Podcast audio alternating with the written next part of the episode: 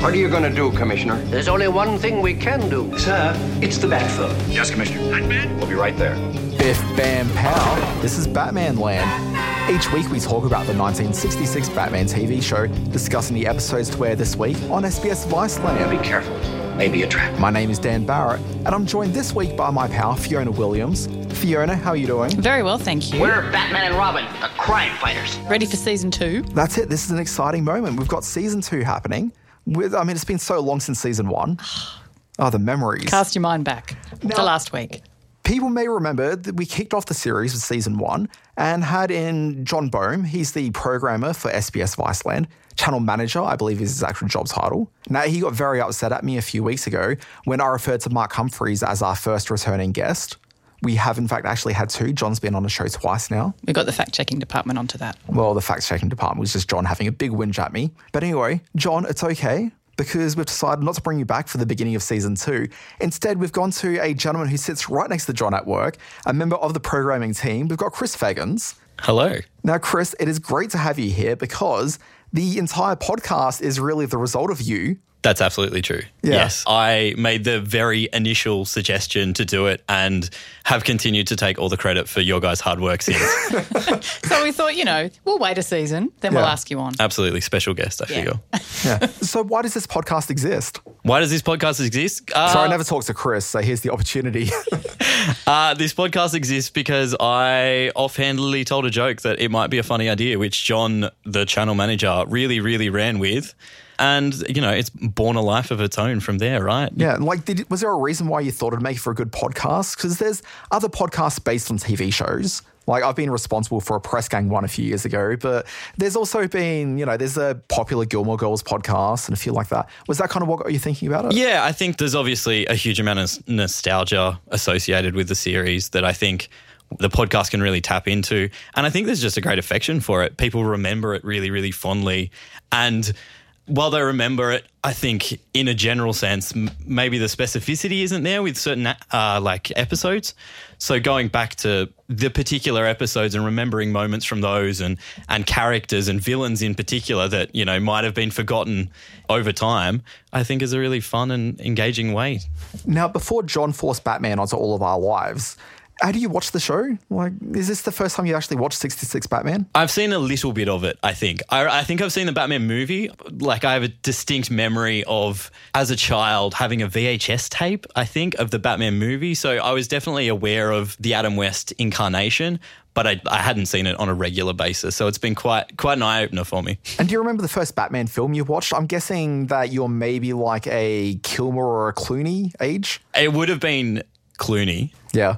But I have a very complex relationship with that film because I was I think Batman and Robin came out when I was 7, I believe, and it terrified me. And specifically, hmm.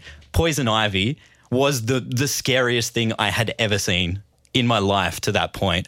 I have the most vivid memory of after I think I saw it at the movies with my parents sitting on the edge of my bunk bed like bawling my eyes out because I thought Poison Ivy was out to get me.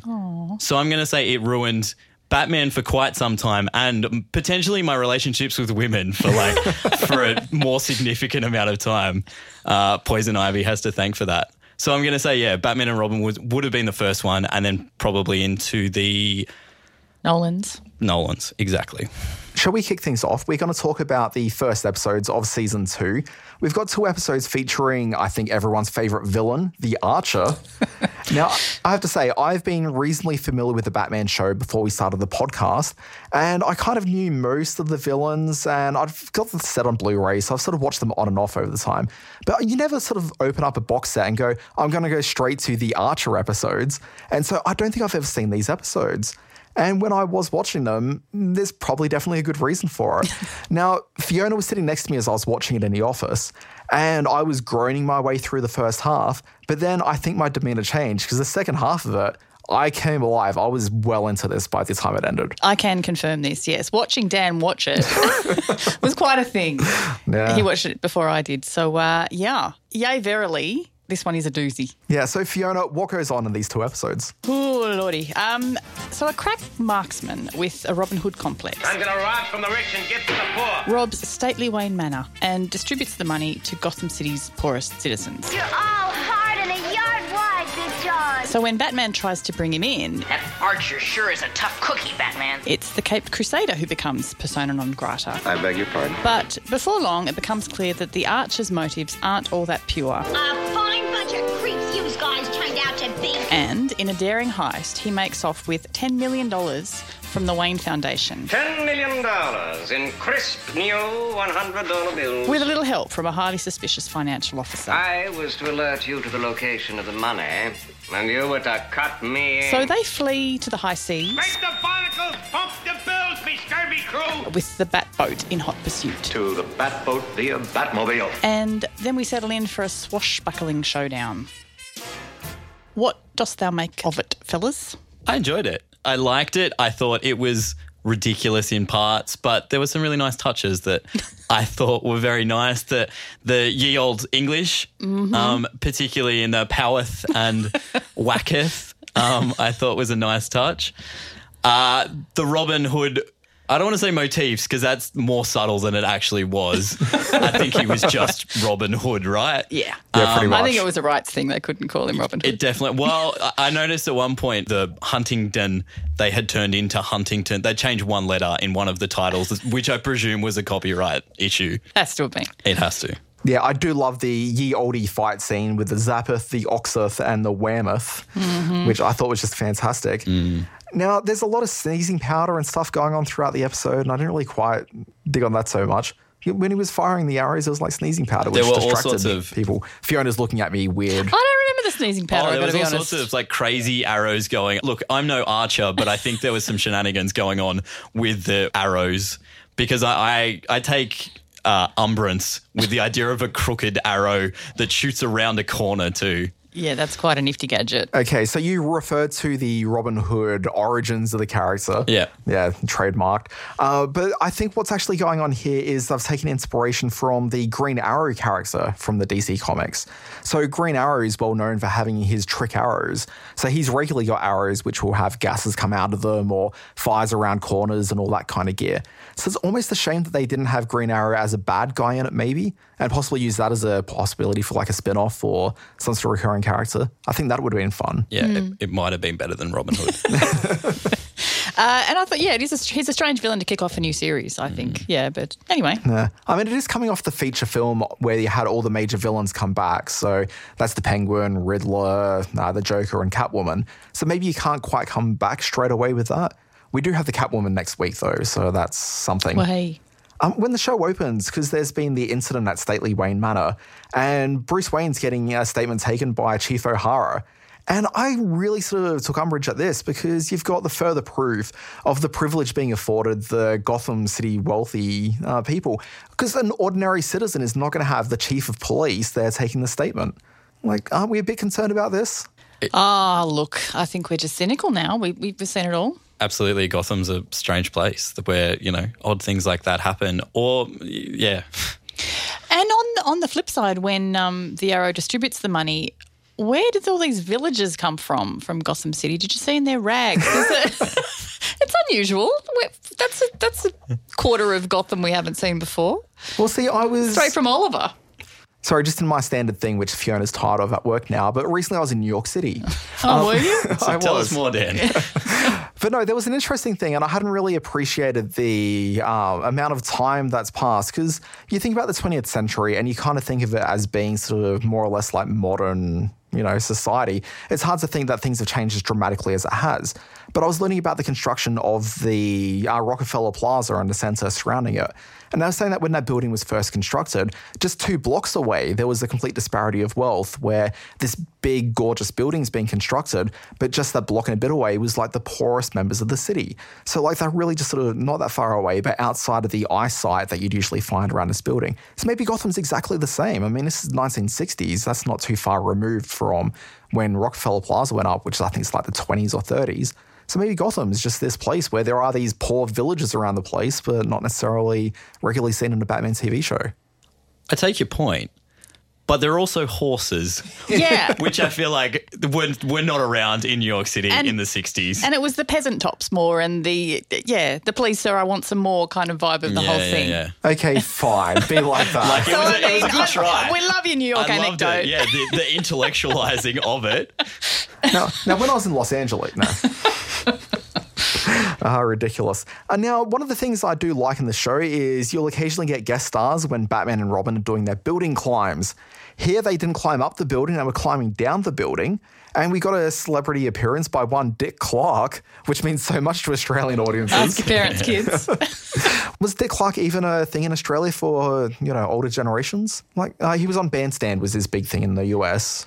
He hosted Dick Clark's New York Rockin' Eve, which happened every year at New Year's Eve. Strangely enough, uh, he died just a couple of years ago, but he's appearing in this, and there's a really strange line where Batman is talking to him and said something about how You dipped your diphthong. because people from Philadelphia are known for that. What is a dip thumb? I have no idea. Great. it got lost on me. I'm glad I wasn't the only one. Yeah, Yeah. I mean, it's better without context. Yeah, yeah. Yeah, so if anyone knows, like leave a message on Twitter, hashtag Batmanland, and we'll figure that out because I've got no idea. I actually thought he is just a genius piece of cross promotion, right? and I think we should be incorporating the same idea into more of our SBS dramas if possible. Oh, look, you are full of excellent ideas, Chris. Right. Like I think Jenny Brockie turning up in one of our one of our dramas would go would go really, really well. Yeah, as long as she's got a dip thumb going That- on. that's it. That's Yeah. it, obviously. Which obviously not from Philadelphia, but I believe people from Wollongong have that. I, I don't know where Jenny Brockie's from. Wollongong was an interesting place to go then. Yeah, That's the first thing that came to mind. Sure. it was the funniest name I could think of. Uh, so Barbara Nichols played the maid. Now she was at some stage in her life a beauty contestant, and she was crowned not only just Miss Long Island, she was also Miss Dill Pickle, Miss Milk of 1953, and Miss Welder of 1953. So that's quite the illustrious career. It really is. But also, she's in Sweet Smell of Success, if you know that Oh, film. really? Yeah, she's the cigarette girl Rita. Has a great scene with Tony Curtis. Um, you know, I love her work. And I love her maid Marilyn. Yeah. She stands out because quite often the women in, in Batman don't get a lot to do when they're the Mm. sidekick. But here, she partially answers the question of whatever happened to Baby Jane because there's a bit of a resemblance. But she's a complex lady with a healthy appetite. Yeah. Um, well, she is seen at the very beginning with some trucker food, like some big fried chicken. That Okay. she's Yeah. I, down. count, I counted this on four different occasions during over the two episodes. She's eating fried chicken. It's all she eats. There's, oh, there is a seafood extender scene, but yes, it's it's the chicken. Like, why is she constantly eating? Can we dig into that at all? Is there, Her is there a character hidden message in that? I don't know, and but she also likes foreign pictures because they talk like the people in the foreign pictures. True. So She's a complex human. she really is, and I love her work. So all right already. You want to break your arm, patting yourself on the back. No, I really liked the fact that she wasn't a shrinking violet. She she gave it to the archer as good as he gave it to her. I wish yous guys would quit talking so funny. Now, can we talk about the Archer briefly here? Um, we probably should go in depth. Here's the villain for this week. I kind of looked at the Archer and I'm thinking maybe he's a bit of a Donald Trump type figure. So there's a thing with a character. Go on. No, Yeah. it, it works out here. So he's a character where, I mean, much like Robin Hood, it's very much about the idea of representing the disenfranchised members of the community, which Trump kind of builds his platform on, for better or worse. Okay, but the thing that made me think that it was yeah, well, Absolutely. the thing that made me think that it was very Trump-like was that the Archer also has this weird thing where he gets one of his henchmen to walk around with a large box that will generate applause and laughter any time of which he's, you know, given some sort of statement. And that to me seems very Trump-like. Mm. I can Quite definitely right. see that. Yeah, I can see him walking around in Trump Tower. I knew I'd bring you around on that one. yeah, you sold it. Now, the Archer was played by Art Carney. Now, Art Carney, I don't really know for a lot of his film work, but the things that I know him from was he had a role, and sure, you could look at him being in the Batman show here as maybe not a career highlight, but he was in a Star Wars holiday special. So, you know, maybe consider that as well. Uh, but what I know him from, and this definitely not career highlights for him, uh, he played Santa Claus in the Santa Claus movie. Which Fiona, you're a film person. Surely you remember that classic. Well, I mean, this is a very one-two miss if you look at Art Carney's uh, IMDb listing, I must say. This but is me. This is my experience with him. He has about 70 credits on he's that got an IMDb. Oscar. Yeah. He's got a Best Actor Oscar. We'll get to that. But is that as exciting as playing Frank, the usher in Last Action Hero? Fair point. Yeah, true. Yeah.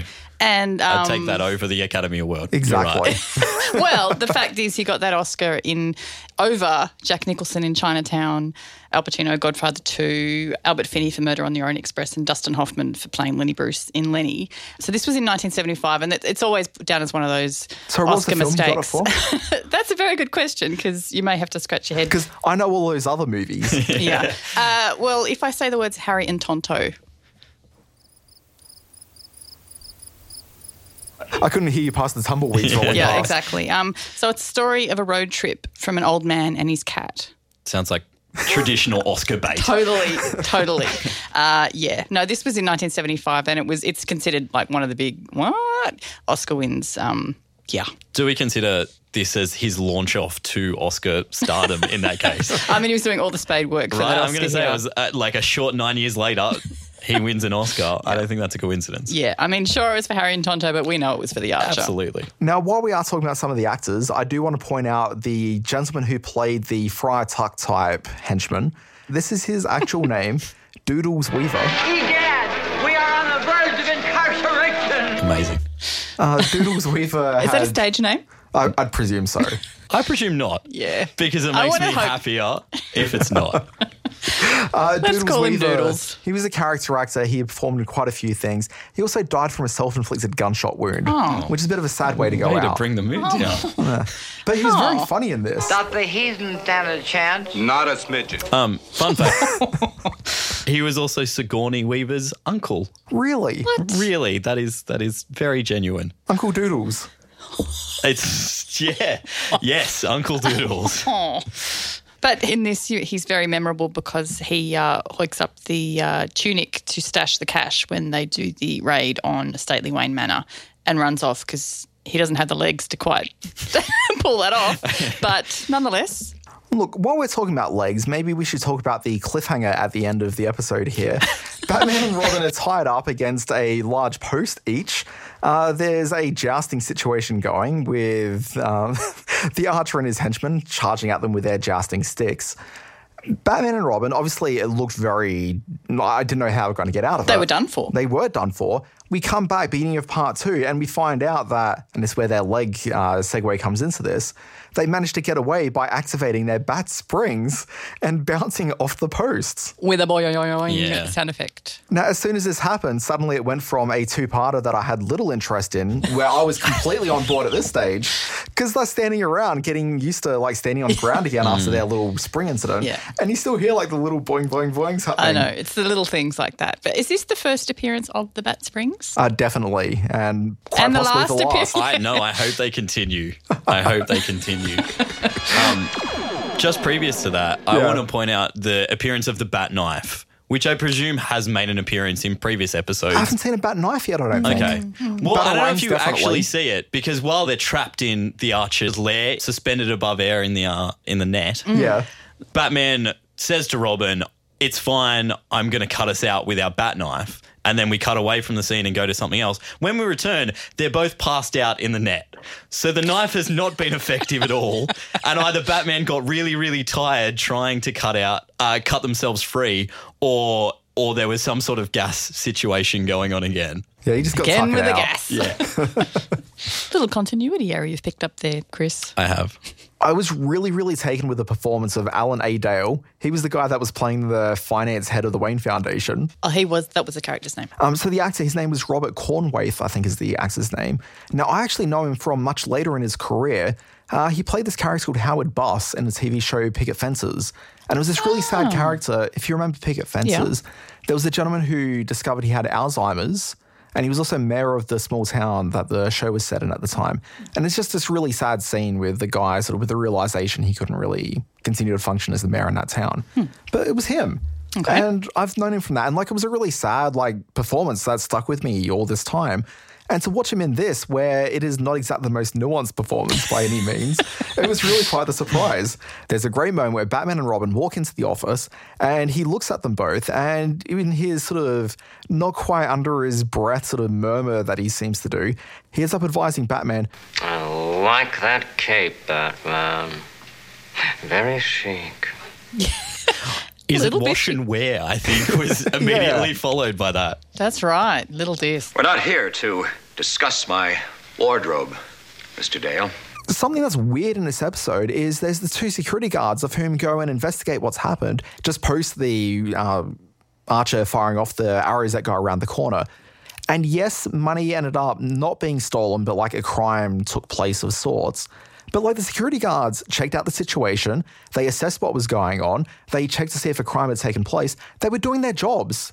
And we've never really seen that from a lot of security guards or law enforcement through the Batman TV series. And that really surprised me quite a bit. Somebody's stealing the money. I know, I know. Well, it's funny you should say that. I mean, A, they also didn't check what was in the bags because it was some funny money. But That's a good anyway, point. the emphasis on figures of authority actually doing their jobs, there is an extended sequence of a policeman explaining why Batman and Robin get to speed when a motorist complains. How come they get to be leadfoots and I don't? And it goes on a bit. It's about two minutes. It was incredible. Yeah, it's There's maybe- cutaways. Yeah. It, One of my favorite parts of this episode, the cop advises that not only is Batman probably investigating a crime while he's doing this, but when he's not involved in a high speed chase, he drives more safely than anyone else. And in his off hours, he teaches driver safety to Gothamites. yeah, so it puts her in a place. His lectures in driver safety. Can you imagine like turning up to your L plate exam and Batman rocking up? Or maybe you've got a DUI and you've got the mandated course you have to do. Scared straight Batman edition. Very much so. I think it's fantastic. If ever you see Batman driving speedily, you can be sure that he is endangering his life to protect yours and mine. Speaking of plots that go nowhere in relation to the bat knife, there is an allusion to a machine that can predict criminal activity. Do you remember that line? I do. And then there's no other reference to it. Well, they'd also already committed at least two robberies at the Wayne Mansion, which like seems to fly against the fact that there's a machine that can predict a crime happening before it does, right? Correct. And that's very Minority Report. I was going to say, does he have Agatha buried down somewhere in the Batcave?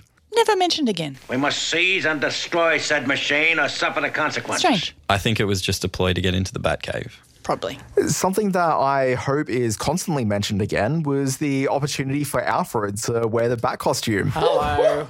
Now, this is a moment where I don't remember these episodes at all, but I do have very strong memories as a kid of seeing Alfred getting around in a Batman costume. So I don't know if this happens again throughout the series at some point. One can only hope. I suspect it does, but this plays out magnificently. I was so gaga for the way this happened. Was he ever? If you only got to witness it, I was definitely in a very happy place this afternoon while watching it. So you've got Alan Napier. He's wearing the Batman costume, and I don't know if you've noticed, but he's a very slender man. He's also maybe about 45 years older than Adam West. He's not necessarily wearing the costume in the same way. And I think there's two fantastic moments. First of all, you've got just that first shot of seeing him up on the rooftop with Robin. I pray our deception succeeds, Master Robin. Just puff up your chest and look virile, Alfred. Okay, and like that was great in itself. But then when Bruce Wayne and Batman have to be seen in the same place at the same time, you've got the scene where Bruce runs around the corner and Robin's expecting him to quickly put on his Batman costume and go back out. But he's like, look, we don't have time for that. He probably says chum. And he ends up convincing Alfred to go out there and he gives him a voice modulator to sound exactly like Batman would as Bruce Wayne. Um, so he is, he's looking at it and he says, Oh, look, this would be great to hide my mustache as well. As though that's the only thing that's going to give him away. Yeah. Absolutely brilliant. And then he gets around the corner and Commissioner Gordon's looking at him and he's staying out the distance because he's got a cold. Just uh, like Batman, always thinking of his fellow man. Not a greater moment in the show. He's, think- he's a, thinking on his feet. Batman chucked a sickie. I think is what we've what we've come to. Why won't you come closer? It's because I've got a cold. Yeah. Always thinking of everyone else. That's it. Also, during that sequence, when Adam West was getting around and he's there as, you know, citizen Bruce Wayne, I really liked the way that he was sort of holding himself. And at that point, I wish Adam West was a bigger deal generally. Mm. So we kind of know Adam West and a bit of a sad story in that he played Bruce Wayne Batman and was typecast as that. Couldn't really find any job since then. Well, I mean, he was always in things, but it was always under that pretense of being that guy that was in Batman. But like looking at this, like he was a cool looking guy. I kind of wanted to see him in more like mid 60s film. Bit of a mod dude, sort of getting around. Just He you could have know, been Don the Draper saint. style. Could have been the saint. He could have been the saint. Mm. And like, it's just such a shame we never really got that. Yeah. And this is the first time that really resonated with me. Society's loss, I suppose. Absolutely. Right towards the end of the episode, there's a really interesting shot where they get into the bat boat so they can go and, you know, stop the criminals from getting away. Now, that sequence when they're running towards the Batboat, that's actually just footage taken straight from the movie. so people have probably watched that in cinemas just before seeing the episode. But yeah, it's the exact same footage. Like it's not an alternate take. It's just the two of them running down the same pier, getting to the same boat, heading off. But I did like when you see Batman and Robin get onto the boat at the other side, they do have like a bit of the boat sort of come floating on past. Nice touch. yeah. the prop budget. The Batboat was a welcome addition mm. after after some suspect technology had come to pass previously in the episode, aka bat knife and crooked arrows, and I'm going to say bat springs were suspect. Hey, hey, hey. Eh, look, uh, show me the physics on that, and then I'll start to agree with you. Uh, but the bat boat what looked cool. Like I, I was very impressed by the bat boat. Yeah, you can see yourself cruising around the Sydney Harbour with that next week. Absolutely, Yeah. absolutely. Something that we probably should mention is we are in the beginning of a brand new season, and there's a different change in the production this year. Where usually when there's a fight scene going on, and there's the Biffs and the Powers and the Kablowies and the Thwacks, the words are across the screen and usually on top of the action. This year, well, this season, there's actually a change where they're not over the top of the action, but there's actually color cards that come up. So it's no longer superimposed on the action, it's like a separate card. So I thought it was kind of a bit of a strange choice to launch with an episode, which is actually subverting that entirely with the Zappeths, the Whameths, and the, you know, Poweths. Chris, I want to talk to you maybe a little bit about Batman. So we all come to Batman with our own, I guess, life experience and views as to who Batman is. So when I look at Batman, I get very excited by the character because he's one of the few superheroes that I think really acknowledges the ridiculousness of being a superhero. So you've got a character of whom is completely out there, wearing ridiculous costumes, fighting people in equally ridiculous costumes. But he's also slightly grounded, and you can kind of get a sense of the fact that he's a real person with complete madness surrounding him. And to me, I just comes to Batman that way, and it's it's always a joy watching Batman. But Chris, what is it about Batman you like? Like maybe it's just the Batman you came to or something. I think so. I think so. After my, you know, poor experience with Batman and Robin, I kind of cast that from the memory early on and came in essentially to Christian Bale's Batman, I think. And what I really loved about him was the complexity that eh, quite a contrast to you actually. I like the complexity that he took as a superhero character. He wasn't he wasn't necessarily good all of the time or, you know, there's always the famous line of, you know, the hero that we deserve but what not that we need. I liked the seriousness of it to be honest, um, much more than the ridiculousness and that it, I felt like it it took the the comic book genre in a different direction to where it had been previously, where often it was it was quite lighthearted. This was a very uh, a serious movie with serious implications and consequences and views on morality and that sort of thing. And it's kind of interesting because you look at the movies coming out. So Batman Begins was 2005, I think, 2004, 2005. And so we're looking at very much a post September 11 Batman who's incredibly serious and dealing with the serious issues at the time. But maybe that's the thing with Batman, where Batman really is a character that reflects quite heavily the time that the films are out in. So the 1960s, obviously, it's you know coming close to like the Vietnam War, but we're looking at the rejection of the sort of um, harshness of World War II. America was becoming a bit of a brighter place and sort of starting to head towards a darker sort of an area where things became more, uh, I guess, politically complex might be the way to discuss it. And the Batman show kind of reflects that. Then you get into the 90s with Michael Keaton, where it sort of starts a bit post Reagan, but then as Chris comes along, there's like the brighter, sort of more exciting films where people were, I guess, maybe a bit happier and just wanting something more, Yeah, yeah. Um, you know, I guess a bit more ridiculous to really sort of th- dig into. And then, yeah, you do have the, you know, very serious Nolan films. Absolutely. I think Batman is a product of his time. And I think that that's what makes a really enduring character, right? Is the character is able to adapt to the time period that it was created. Do you think our current crop of Batman movies are of our time? The overlong, over earnest Batman movies that have come out of late? Ah, are they over earnest? For me, they are, yes. I like Affleck as Batman, but within those films, Well, bear in mind, he's only really been in one film properly. sure. And it's Little not, bit in It's not like a dedicated Batman film. Well, he's in like one scene in Wonder Woman. Doesn't count. Doesn't count. Yeah, look, I'm not sure that Batman versus Superman reflects so much on Batman of the time period, but maybe where comic book movies are going more generally. Um, I, and I think Batman Begins was obviously the start of a sequel, but it was intended to be uh, like a bit of a self-contained story. I think in that it wasn't really uh, like it was set within the Batman universe and. The fact that you know we're we're seeing the Justice League coming out, that seems to after the success of the Avengers, uh, comic book movies seem to always want to set up more characters to work within that world. What I find interesting, because you mentioned the Justice League movie, and if you think about the current crop of movies, this may be the first times that the film haven't necessarily reflected what's going on specifically around.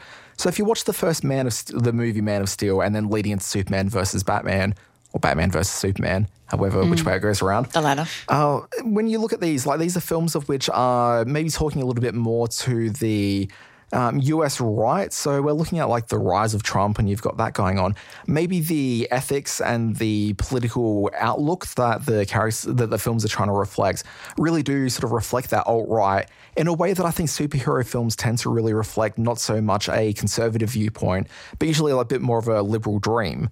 And so when you're not really seeing that liberal dream being fulfilled, it doesn't really quite feel authentic to what these what these characters are doing.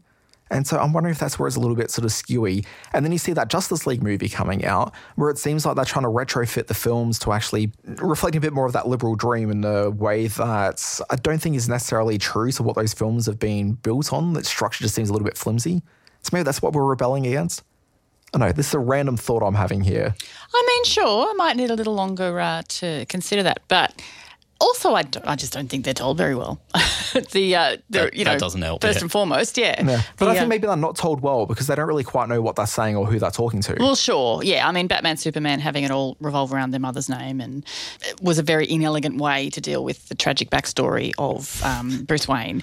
Uh, Yeah. that, that just was a clumsy way to tell this. Well, I mean, it is well told elsewhere. It just was not handled well in that film. See, I've got no idea with the, I've got no problem with the premise of the Marthas, but I just don't think the execution of it was actually mm. that well handled. Mm. On the show, we do like to discuss the lessons we've learned this week on Batman. Uh, Fiona, what did you learn this week? Sure. Well, mine was in relation to uh, the dubious financial controller, Alan A. Dale. We must make sure that the millions won't end up in the hands of that blackguard. who you may recall used a feathery pen in signing all his paperwork. So I just think that was a bit of a dead giveaway. So if you're going to commit grand larceny and subterfuge, use a biro. Or a non branded pen product? Correct. Use a ballpoint pen. Just not a feather. Yeah. That's I think that's a general rule. Well, yeah, pretty much. Yeah, we don't need to split hairs here. Mm. Just don't use a feather. Yeah. Mr. Feggans, what did you learn this week? I learned that when you steal large amounts of money and replace said money with dummy money, don't put your face on the dummy money because it makes it very obvious who did that. And seems like a good way to get caught to me. It's counterfeit money! They say there's something rotten in Denmark. Yeah, now I learned nothing about what a dip thumb is, so that remains a huge mystery to me. But there was one line from Batman which I'm going to take away with me, which is that it's always darkest before the dawn. Maybe something important to think about before you leap to your safety with Bat Springs.